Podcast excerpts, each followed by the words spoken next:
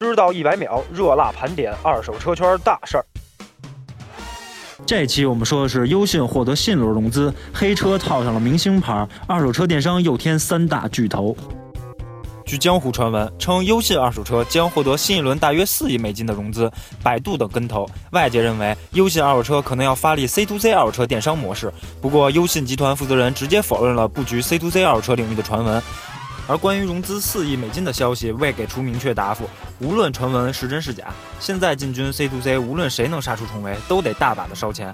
如果优信此举一成，那绝对和汪峰一样，成为二手车领域的半壁江山了。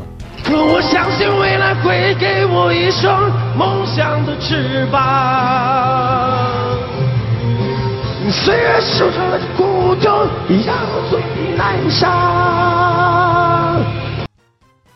现在打开某宝就是铺天盖地某某明星同款。前两天一男子花了三十万买了一辆宝马叉五，这可不是普通的叉五，这可是易建联同款，一样的外形，一样的车牌号，一样的行驶证，开套牌车还套公众人物的牌子，呵呵。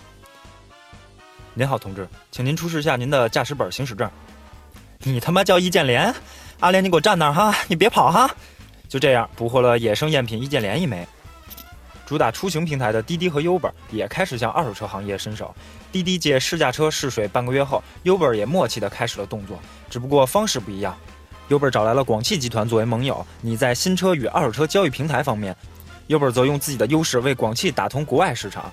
阿里汽车宣布联合平台上二手车商家以及二手车电商，统一二手车买卖服务标准，整体提升国内二手车行业服务品质。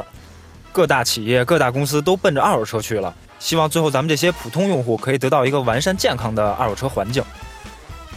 想了解更多关于二手车的事情，就关注微信公众号“李老鼠说车”吧。